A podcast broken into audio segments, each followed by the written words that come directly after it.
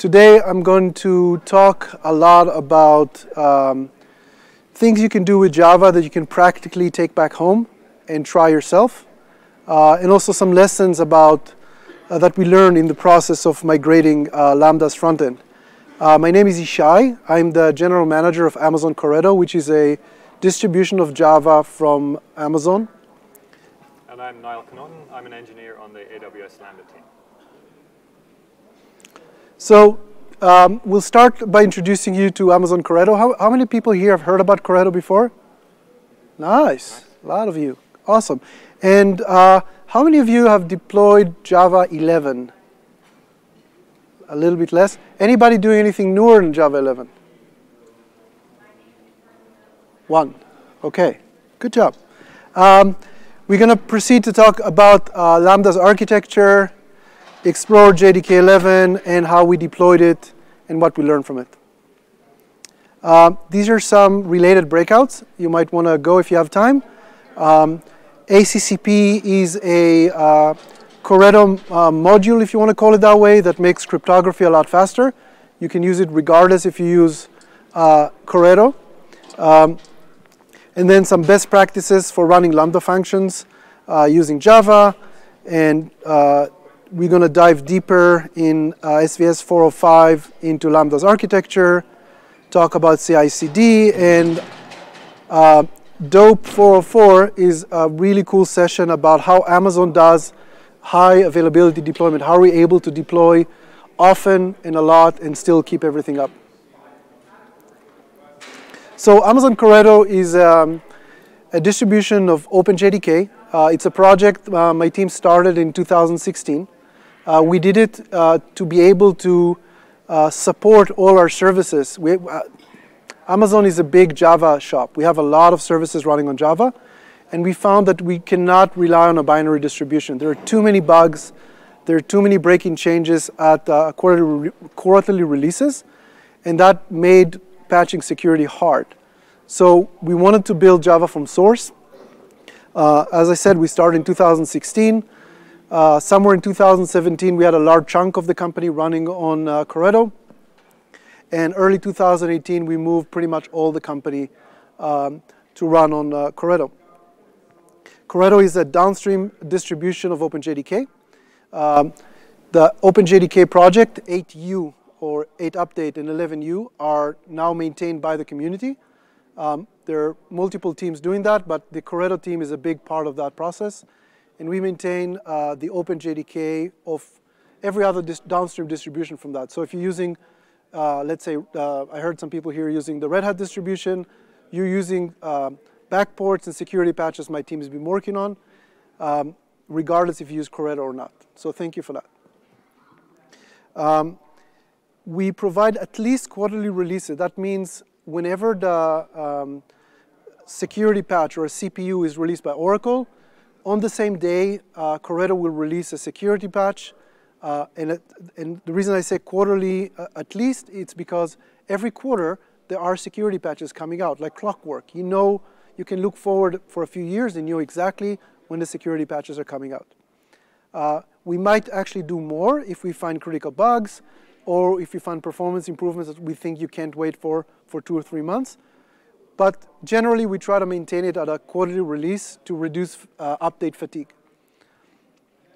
Um, Corretto is a drop-in replacement for hotspot-based J D Ks.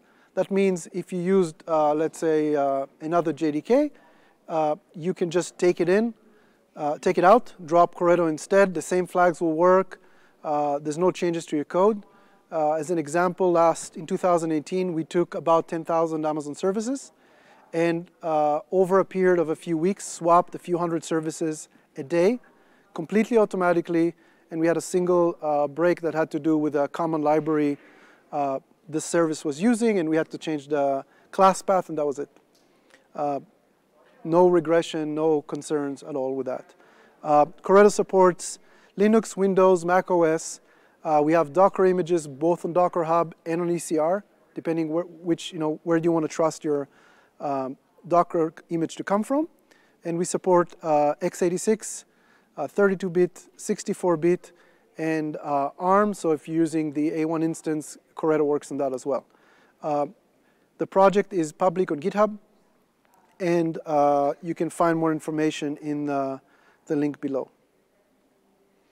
Uh, Corretto right now is an L T S release only. That means uh, Corretto eight will be available until June twenty twenty-three at least. Uh, if you need more, please talk to us. But that is the current formal commitment that we're making. Uh, Corretto eleven has another, a little over a year uh, additional life over Corretto eight. Uh, so where do we use it? We run uh, pretty much everything in Amazon. So if anybody here ever bought a package from Amazon, you've been using Corretto. Uh, if you're using A W S, you've been using Corretto.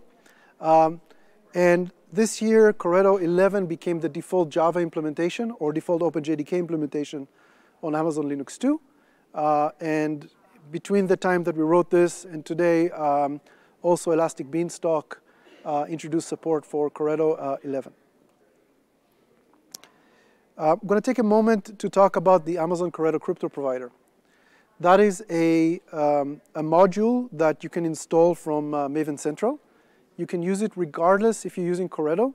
You, it works on Oracle J D K and Red Hat on pretty much any uh, OpenJDK implementation, uh, eight or eleven.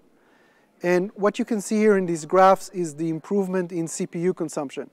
Uh, the left graph is the more, I would say, extreme situation where the C P U was spiking uh, almost to ninety-five percent. And after using A C C P, um, you can see it dropped to roughly ten percent. Uh, a more milder example would be on the right side where you can see roughly twenty percent reduction in C P U. Uh, the nice thing about A C C P is you don't have to change your code. Uh, if you ever use Bouncy Castle, it's a similar pattern, except it's a lot more efficient. Um, so uh, give it a try. Again, A C C P has been used in production in Amazon for a long time, and we released it uh, earlier this year as an open source project in uh, the GitHub uh, Corretto repo. Anybody likes to watch T V? Um, so Netflix uh, deployed uh, A C C P, and their statement says that up to ninety percent of crypto overhead reduction. What does that mean to you? Uh, it's great to have less C P U utilization, but it also means that you as customers can uh, take scenarios that previously just you couldn't use crypto. You want to use, uh, for example, if you want to use S S L, between your services, uh, and previously it was too expensive, you install A C C P and now uh, it's hardly noticeable, the difference in C P U, and, and now you're more secure. Uh, in the Netflix case, um, they deployed it to thousands of cloud instances for Cassandra and for memcached, and they've seen, like we discussed, a ninety percent reduction. Uh, also, in terms of how easy it was, uh, the process when I tried with teams and, you know, come, we sit in a conference room and say, hey, here's A C C P, there's more details to what it does, you want to try it out, and it turns out the work is, uh, if you use Maven or Gradle, you add a dependency, you add a property file, and you're done. That's it. So within half an hour, you can have a test instance up and running and see the value for yourself. So I encourage you to go back home and give it a try if you haven't already. A- anybody here already using A C C P? Great. One, I think. So really good thing to, to go home and, and give a try. And uh, I'm going to pass it on to Niall, who knows a lot more about Lambda than I do. Cool. So uh, first of all, uh, who here has heard of Lambda? Cool. Great. Hopefully lots of hands there. Um, who's using Lambda? Great. Uh, and who's using Java on Lambda? OK, good numbers. Um, one thing I want to clear up here, we're talking about how uh, we've used uh, Corretto in the Lambda services themselves. Uh, so this benefits you if you're using Lambda, whether you're using Java runtimes or Python or Go or anything else. Um, so that's just one thing we want to call out. But uh, let's take a little bit more of a look at Lambda. Uh, and first, a few details to help you understand the scale of what we're talking about here. Uh, firstly, uh, A W S Lambda is a compute service to help you run code without having to provision or maintain servers. It's available in every A W S region, and it processes trillions of customer invokes per month across hundreds of thousands of active customers. Uh, A W S customers use Lambda to build highly uh, scalable, highly secure, and highly available services. Let's take a bit more of a look at the architecture of Lambda. So our customer invokes arrive to us through our application load balancer and then into our front-end service. And this is the service we'll focus on here today. The front-end service has several responsibilities, including uh, authentication and authorization of requests, uh, concurrency limit checks for functions, and mapping to a Lambda worker. Once we have a Lambda worker, we then uh, execute the invoke on the worker and return the response back to the customer. So this front-end service uh, is, is orchestrating effectively the invoke.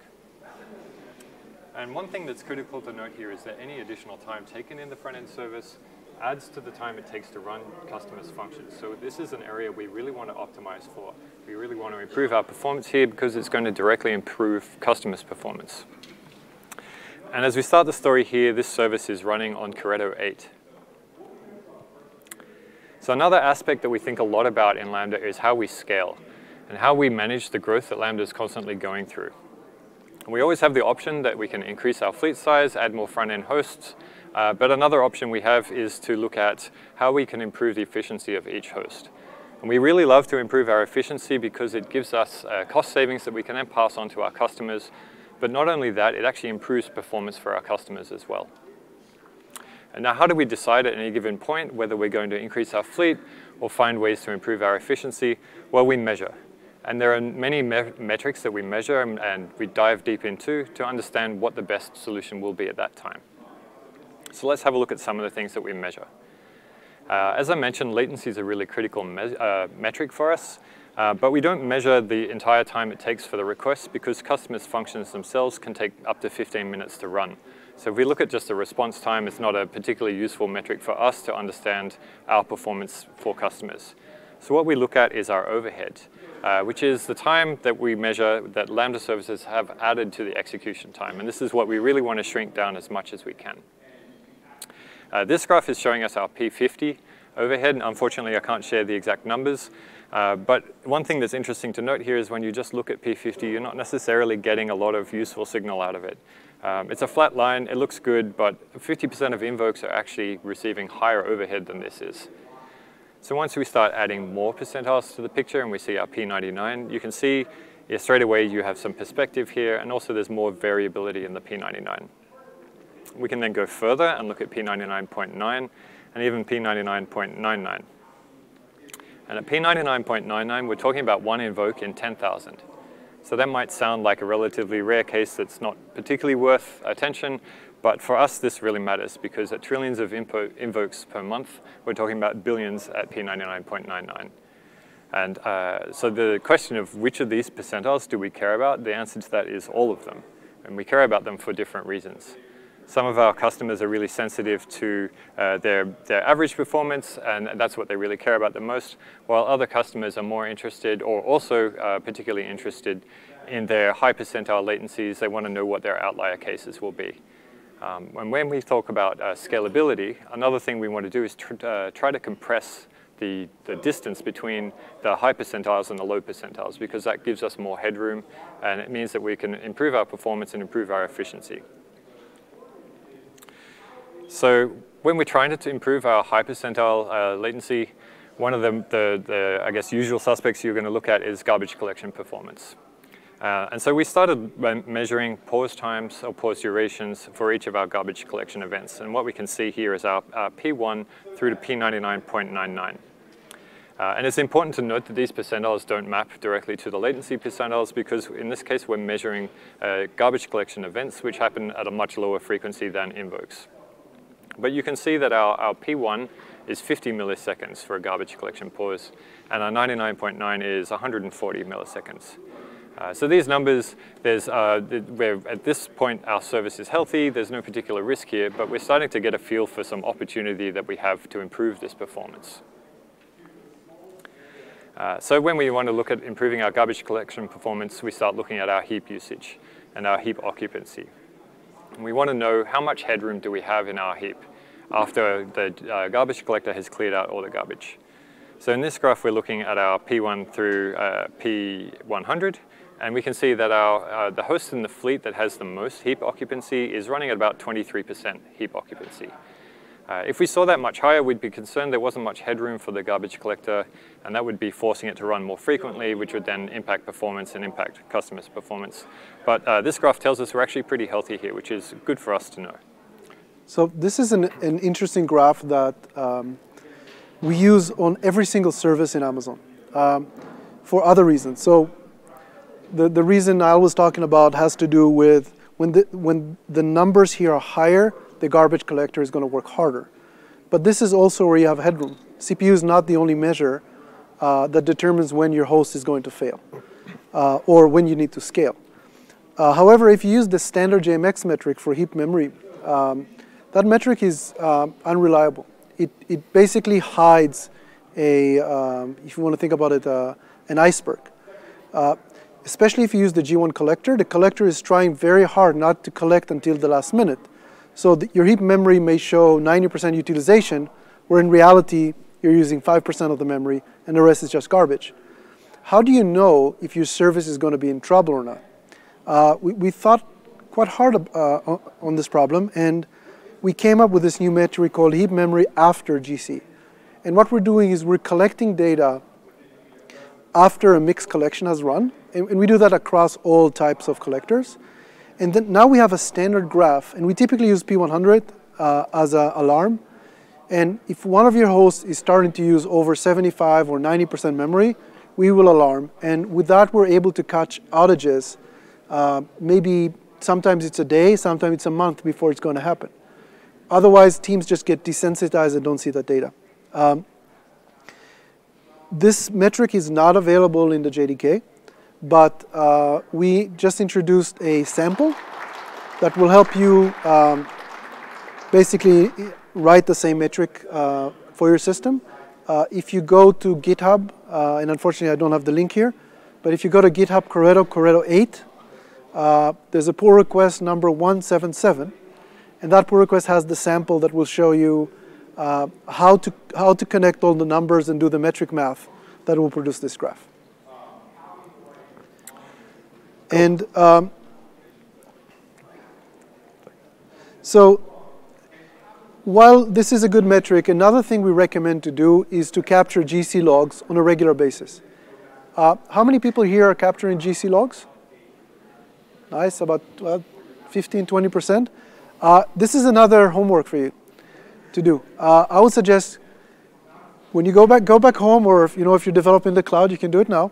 Uh, add these flags to your Java uh, process. Uh, you want to print the G C details. That gives you the, enough details. Uh, you want to put files, uh, you know, you want to name the file. Uh, you want to rotate the files. That means if your application has crashed, you have one safe file to look at. Um, so we use, these are the, the parameters you, we use by default in Amazon. Uh, we use four files, and we limit the file size to ten megabytes. Uh, there's more flags and more to learn here. Uh, but this is a very good start. So what do we do with this in, in Lambda? Um, when we look at these results, uh, what you can see is at uh, five eighteen thirty-two, uh, we had, uh, we cleaned up eleven point seven gigabytes. The collector went through and collected about that much garbage. And about five seconds later, he did it again. Um, if you notice, there's another zero point one gigabyte that wasn't. But roughly speaking, one point seven gigabyte collected. Uh, and if you do the math, uh, you can see that we are allocating at about two point one gigabyte per second. That's an interesting metric. Um, it varies with load, uh, and it varies with the type of request you're, you're seeing. But when the numbers go above this one gigabyte uh, mythical number, you want to start looking at it. This is not a scary number, but it's a number, it's a meaningful, significant number that encourages us to look further and dive deeper. Cool, so yeah, as, as Yishai said, at two gigabytes a second, uh, everything's healthy, but we start getting a feel that there's some opportunities here. Um, and it's important to note that that's a really useful metric, but it's not, there's not much nuance to it. Uh, we're not seeing the variability through the day or at peak times uh, or across the fleet. Uh, so we want to get a deeper understanding of where our allocations are coming from. And this is where we started to look at how we can measure our allocation rate at a per request level. Uh, and this is a really valuable metric to us because it gives us a cost per unit of work. and that's independent of how we scale. If our traffic grows, this metric should stay consistent. And in fact, if we start seeing this trending upwards, then that's a reason for concern, because that's, it looks like, starts looking like a regression. Uh, and that would be something we'd immediately be investigating, because we want to keep that number steady. In fact, we actually want to improve it. Uh, and this number also provides a really great way to measure the impact of your improvements, because uh, it will show you at a per unit of work how much you've made a difference, uh, which will be independent of how much traffic is happening at different times you're comparing your data. So how do we go about measuring at a per request level? Well, here's some sample code of how we do this. We're using this thread mxbean that allows you to ask for how much memory a given thread has allocated at a specific point in time. So we can measure this at the start of a request and at the end, and we now have a picture of how much memory we've allocated to implement, uh, to run that request. Uh, and this works really well when you have a, a, a threading model that is one thread per request. Uh, when, as we all know, you can get more performance or more scalability through using continuations and asynchronous processing. Uh, so if you want to, if you have a model like that, that you can modify this, you need to get into your thread scheduler and help it follow the thread as it's moving, uh, as the request is moving between threads. Um, but it is doable. And this gives us, um, as I mentioned, a much clearer picture. So um, while this is a great metric, if you use it today with J D K eight, what you'll find is it, this is quite expensive. So particularly for an application that uses a lot of threads, let's say you use a thousand threads in the application, every time you call the get thread allocated bytes, it allocates an array with enough cells to cover all the threads. So uh, you're seeing quite a big allocation just to do a measurement, right? So it's like quantum physics. The observer changes the process. We don't like that. Um, so with the Lambda team, uh, what we did is we reduced it to a, um, a sampling, and it will sample a few percent of all the requests. We don't like that. So uh, there's a pull request out there that uh, is improving that to a point that uh, you no longer have to worry about it. You can run it one hundred percent. So when that pull request makes it into Corretto, we're, we're deploying it right now in Amazon. Where, like uh, I think I discussed with a few people earlier, how we, how we do our testing. We test in production with Amazon services, with A W S, before we release it to the world, especially changes like that are very deep into the guts of Java. We want to make sure that we're not introducing regressions. Uh, so right now, this is in testing, in production, but the plan is very soon to put it into Corretto and then contribute it up to OpenJDK.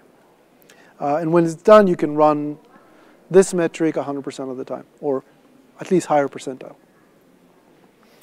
So let's have a close look at the kind of data we get out of this and why it's so valuable to us. So here we're seeing our P one through P ninety-nine percentiles of allocation per request. Uh, and at P one, we're about five hundred kilobytes per request, and at P ninety-nine, we're about three megabytes. And one thing this is reflecting is that actually uh, there's a, a range of amount of work required of the service to service invokes depending on the actual request itself. Um, so that's one reason for the variation here. But again, uh, these numbers are not particularly uh, concerning, but we really are starting to get a feel for the opportunity that we've got here and how we can start improving these. Um, and so another way this is valuable is that we can correlate um, improvements here against other metrics to start seeing, um, to help us explain what's going on with the improvements over time. So now we've got a whole lot of opportunities in front of us, and we need to find some ways forward. Uh, and I'm going to pass over to Yishai here to talk more about where J D K fits in this. So uh, the obvious next step here was to look at J D K eleven. But as I heard from many people, uh, it's kind of daunting moving a major version of Java. And a lot of teams uh, in Amazon and outside are, were kind of holding back. Um, one of the reasons is J D K nine came out in two thousand seventeen. Introduced a lot of really cool features. In fact, most of the cool features in J D K eleven were already introduced in J D K nine. However, J D K nine was missing one crucial feature, and that is it did not have long-term support. So we've seen teams move to J D K nine only to learn that uh, only a few months later they had to abandon it because it wouldn't get security patches or any patches. Moved to J D K ten just to find out the same thing and got that update fatigue. So J D K eleven, I would say number one feature is long-term support. Uh, it was introduced in two thousand eighteen, and I want to jump quickly to this uh, chart. How many of you have seen this chart or familiar with it? Okay, not enough. This is a very important chart.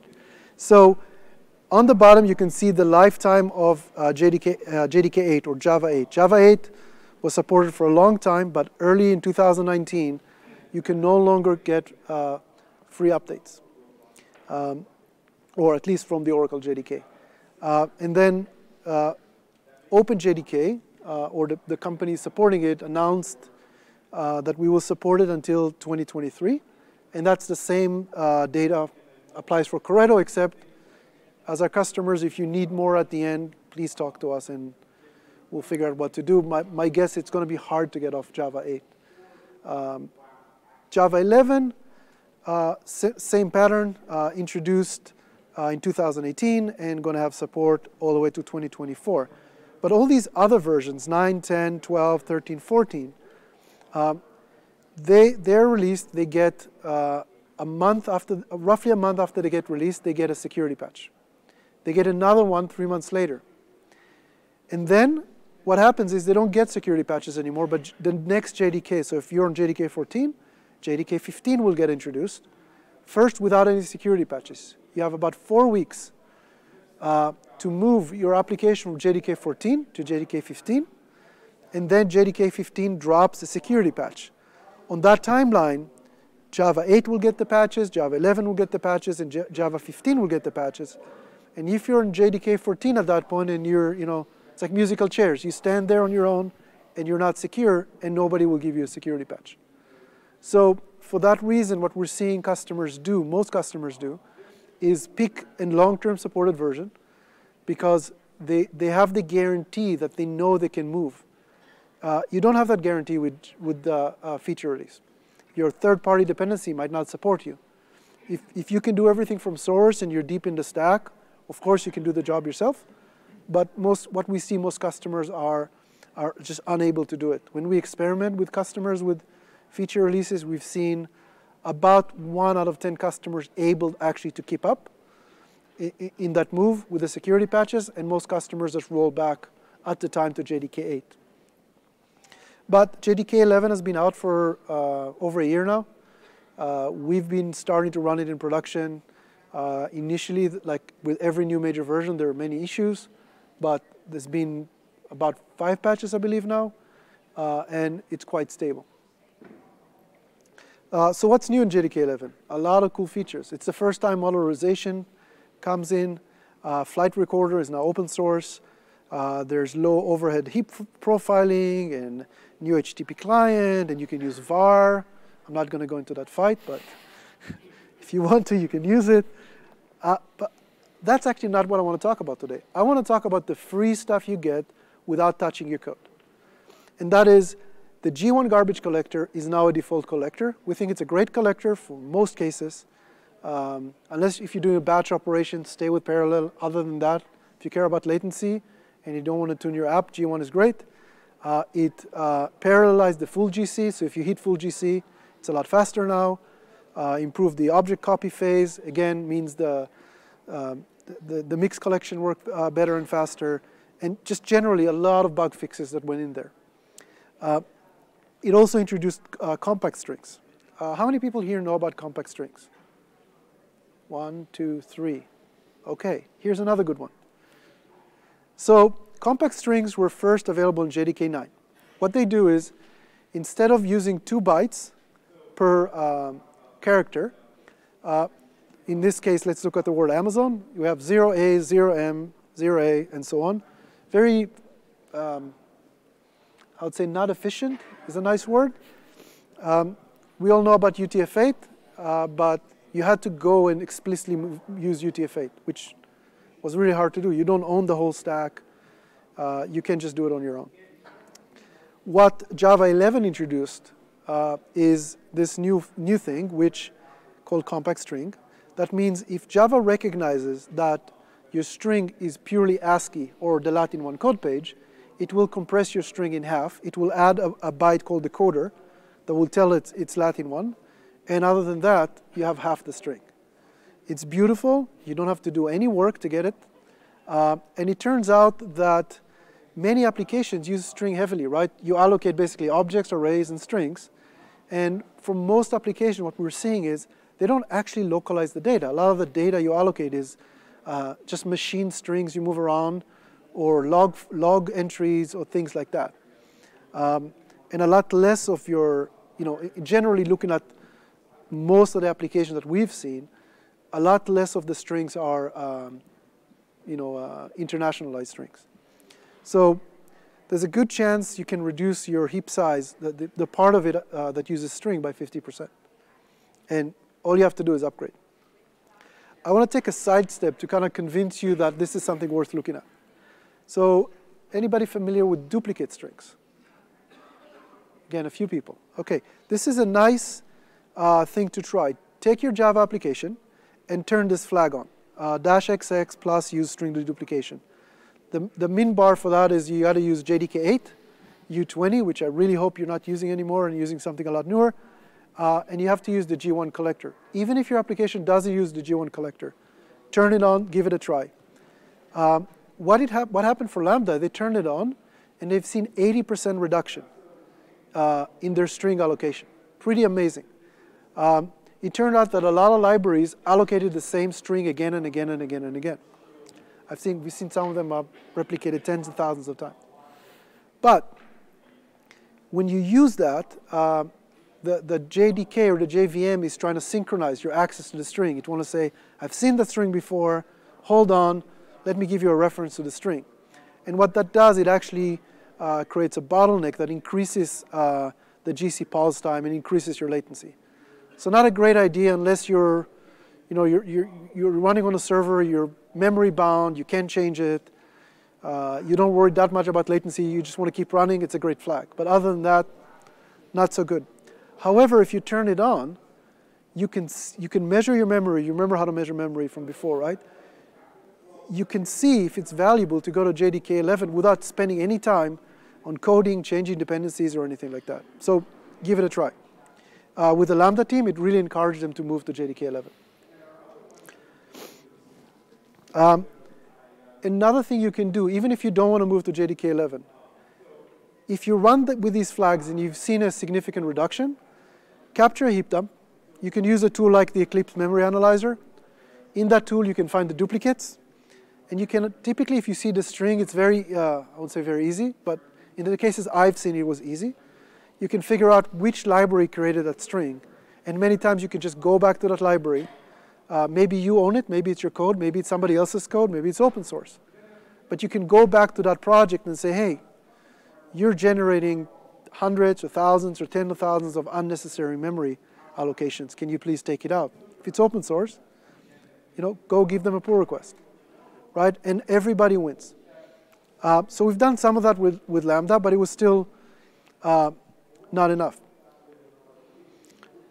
So I'm, I'm going to pass it back to Niall, who's going to talk about what they actually did to move to J D K eleven once uh, all this convinced them to go. So yeah, the, the good news is that uh, getting the service up and running took us around a day. Uh, we had some dependency changes that we had to make. Um, JaxB, we have a transitive, a transitive dependency on. Uh, it's not bundled in J D K eleven anymore, so we had to go and find that dependency and add it back in. Um, log four j you do need to keep up to date with, but uh, it turned out we were already there. Uh, with Mockito and ByteBuddy is where we ran into a few more issues, and I'll talk about those more in a moment. Um, but uh, if you're not familiar with them there, uh, Mockito and ByteBuddy we use for our mocking framework for all our unit tests. Um, Lombok we use for some code generation in a pretty light way, uh, and you do need to get that updated as well. But basically, in, in about a day, we had all the dependencies fixed, and the service was up and running. Uh, this is really encouraging to say that, okay, maybe this isn't going to be quite as uh, difficult as we thought it was, um, but it's just the first step. Uh, and then we ran into this slightly less easy part.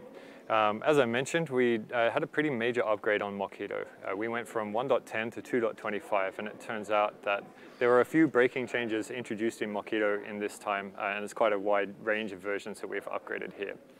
And we also had some compatibility issues with ByteBuddy that were fixed just by upgrading.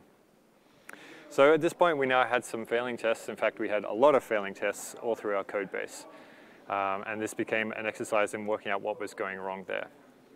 So we always keep up to date with our security patches, but one thing we really learned here is that if we'd kept up to date with our major versions of our, even our basic test dependencies, we would have had an, an easier time here. We have a, a really like uh, test-heavy code base, um, and so migrating earlier would have meant we'd, we would have written more tests in the newer code base, um, and it means that every, uh, every update you're doing is a smaller change, so you're not dealing with multiple breaking changes at the same time. Um, so that was a lesson learned here. Um, and I'll go through a bit more of the details of some of the issues that we hit. Um, so the first one we found with Mockito was the argument matcher for any string, any integer, et cetera was no longer accepting nulls as a valid uh, value. And, and it turned out we were using this pattern through our code base uh, in a lot of unit tests. So the fix is easy. You just change it for a nullable matcher and, and away you go.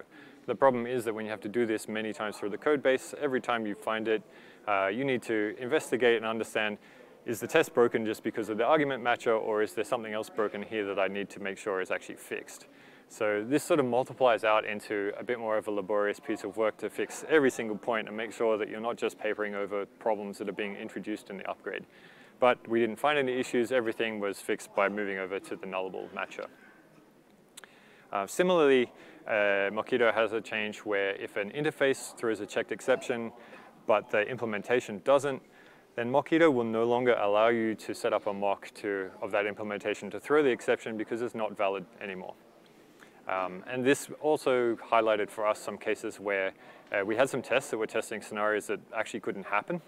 Um, and so that was really valuable because we got to delete some code. Uh, but there were also uh, other uh, tests we had where instead of mocking the implementation, we really needed to be mocking the interface. Um, and again, this was uh, an easy fix, but multiplied out over many places became a little bit more of a uh, workload there. But we got it done. So at this point, we have a working service, we have working unit tests, and we need to start thinking about how we're actually going to roll this out. Um, A W S is in twenty-two regions worldwide, and Lambda's in all of those regions. So when we do rollouts like this, we think really carefully about how we can make sure we're not introducing risk for our customers. Uh, normally, we have a, uh, once we get through all our test stages, everything's green, we go through a completely automated deployment where we run integration tests and everything, and it's, it's hands-off deployment with lots of monitoring and alarms through the way and rollbacks. Um, but in uh, this case, we wanted to take a little bit more time to make sure that, uh, that what we were doing was safe for our customers. So we ran a pilot deployment in a couple of regions before we started our process. And this let us uh, build some confidence uh, that the deployment was going to be successful. So what were we really trying to prove out here? Uh, we were looking for any unexpected surprises, particularly any issues that might turn up, say, a week or two after deployment. We don't want to get through a worldwide deployment and find out that now there's a worldwide problem. Uh, so this, is, this pilot process really helped us uh, get confidence on, in that we weren't introducing issues by moving to J D K eleven. Um, and this really goes to our constant approach that we have in A W S of limiting our blast radius. We want to make sure we're not exposing our customers to risk while we're making these kinds of changes. So with these large, uh, large-scale changes, we do move more slowly. We take more time to think about how it's safe to roll them out and build that confidence first. Uh, and this is an approach that obviously you can use as well. So our automated pipeline Uh, goes through regular build and unit test sections, and then several uh, stages of integration testing, load testing, et cetera. And this is all before we get anywhere near production. But once we start moving to our first production region, which, uh, by the way, we choose our production region, our starting region carefully, because we want to make sure, again, that we're limiting blast radius. We're not choosing a really large region. Uh, but we need to make sure that we're getting valuable information out of this, and it's giving us confidence to move forward. So within each region, we have several sub-stages, uh, staging, canary, and production. And all of these, uh, these stages are using the same Lambda backend, uh, but staging uh, receives the deployment first, and it's only working on test data. It doesn't touch any production customer data whatsoever. And so this is how the difference between staging and our previous test stages is this is actually testing the new release in this production region with the production backend running. So this is giving us real confidence that this new version of the front-end service is actually safe to deploy in this region, as opposed to safe to deploy in test regions. And the other thing we can do with staging is actually run test traffic through our staging environment and also through production to be able to compare and make sure that the two uh, versions, the old and the new version of the software, are compatible. uh, that they're not going to do anything that might, say, corrupt data in the database uh, or cause poison pills between the new and the old version. Uh, and again, uh, it's really important to stress that this is all running on test traffic and test customers. So this is not putting any customer, production customer traffic at risk at all. But once we gain confidence here, we know we can start rolling this out to production. So we move forward next to our canary, where we run a small fraction of our fleet on production traffic with the new version. And this uh, runs with monitoring and alarms, and we build more confidence at this stage uh, to make sure that everything's looking good before we then progress forward to the full production rollout. And the production rollout itself is gradual. It moves through the, uh, through the fleet gradually, and again, there's alarms and metrics and rollbacks. Um, so the point here is that at each stage, we're, we're progressively increasing our confidence that the deployment is safe. If you want to take a similar approach, you can use A W S CodePipeline to do this, which will let you build uh, a staging, test, and production stages and uh, regional rollouts, and let you do uh, gradual deployments through fractional deployments as well. So this is something, this is an approach you can take home and you use in your own services as well, and, and customize to fit your, your use case. So at this point, we've got a successful pilot, we've got a successful rollout, uh, so we're pretty much done, right? Uh, well, no, we've gone through the first two phases here. This is an iterative process we go through all the time at Amazon. We've measured uh, our system to understand where we have opportunities, we make improvements, and now is actually the most important phase where we need to observe the results, because this is often where we learn the most uh, out of the whole process. And because often the results can be more than we expected or less, and uh, often it helps us identify new opportunities to start again with. So looking at our request per, uh, our allocation per request rate, uh, on the left here is Corretto eight, and on the right is us running under Corretto eleven. And we're seeing a really nice improvement here, around fifteen to twenty-five percent across the percentile range. And this is mostly compact strings at work here. It's really exciting for us. Uh, we'd love to see a big improvement at P ninety-nine, but it's really exciting to see improvements at P one as well, because that's, that's where we're knowing we're infecting every single invoke running through, this, uh, through the service. So how did that improve our G C pause times? Um, it turned out quite a lot. Um, again, we're looking here at P one G C all the way to P ninety-nine point nine, and we're seeing thirty to fifty percent improvement in our pause times just from moving to J D K eleven. Um, this is a really exciting win for us, and again, it's really valuable to us that this is happening not just at the highest percentiles, but at the, the lowest percentiles as well.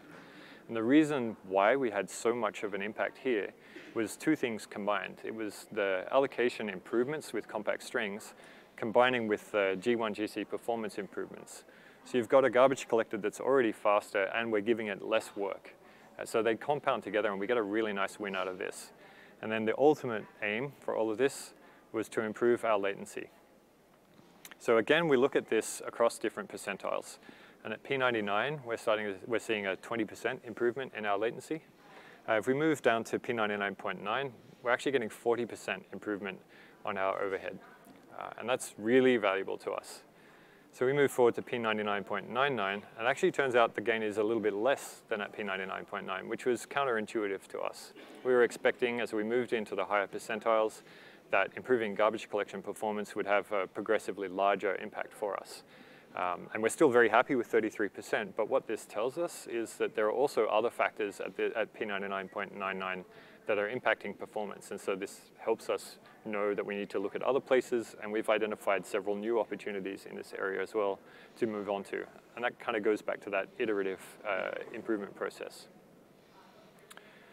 So at the end of all this, uh, how many bugs did we hit? How much customer impact was there? Um, I'm super glad to say there was none. Um, and hopefully all our Lambda customers are glad to hear that as well.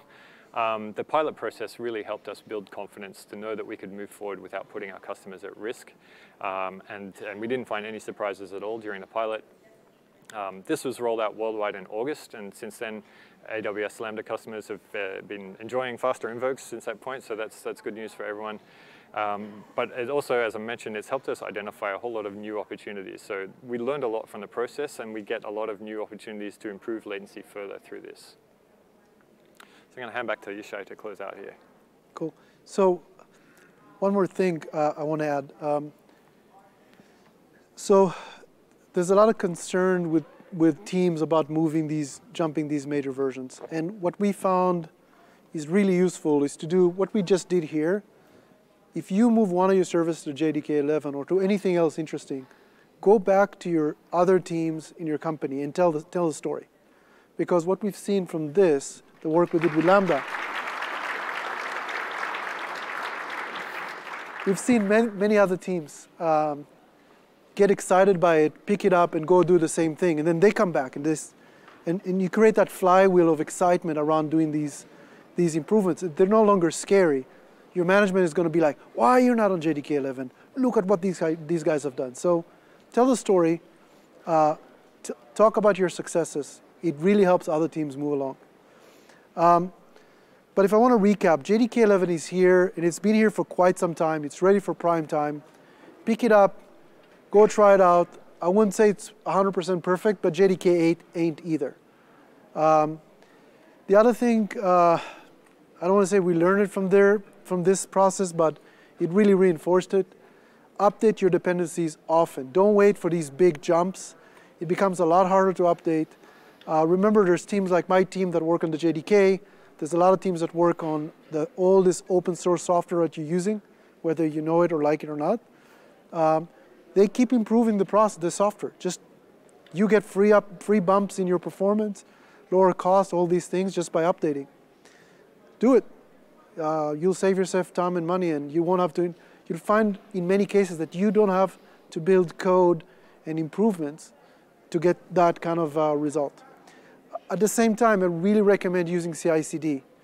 These, uh, when you start making these massive changes, you know, imagine you have one hundred or two hundred dependencies, and you keep updating them all the time. You can be lost without a C I C D system. So invest in your C I C D. It will really help you build confidence in making faster and efficient deployment, also safe deployments. Um, however, if you hit a large change like this, it, even if you have a C I C D, it, it is okay to say, let's pause, let's think about it, let's figure out where the risks are, be a little more old, old school, and think about how you get this stuff out. Um, just want to kind of wrap it up with a shout out to the Corretto team. We're powering Amazon, we're powering A W S, and we want you to try it out. So give it a try, let us know what you think. And one more thing. So on November eighteenth, uh, Lambda announced support for J D K eleven using Corretto. So if you're using, if you're waiting to use Java eleven, and your reason for not upgrading was Lambda doesn't support it yet, excuse is gone. Uh, and if you're running uh, Java eleven on Lambda, you are going to use Corretto. That's the default runtime over there. Uh, you can use the console to set up a Java function, or you can use the C L I to do it. Well, thank you very much. And um, please complete the survey uh, in the mobile app. And if you have any questions, we will be out the front. Uh, feel free to stop and bug either of us.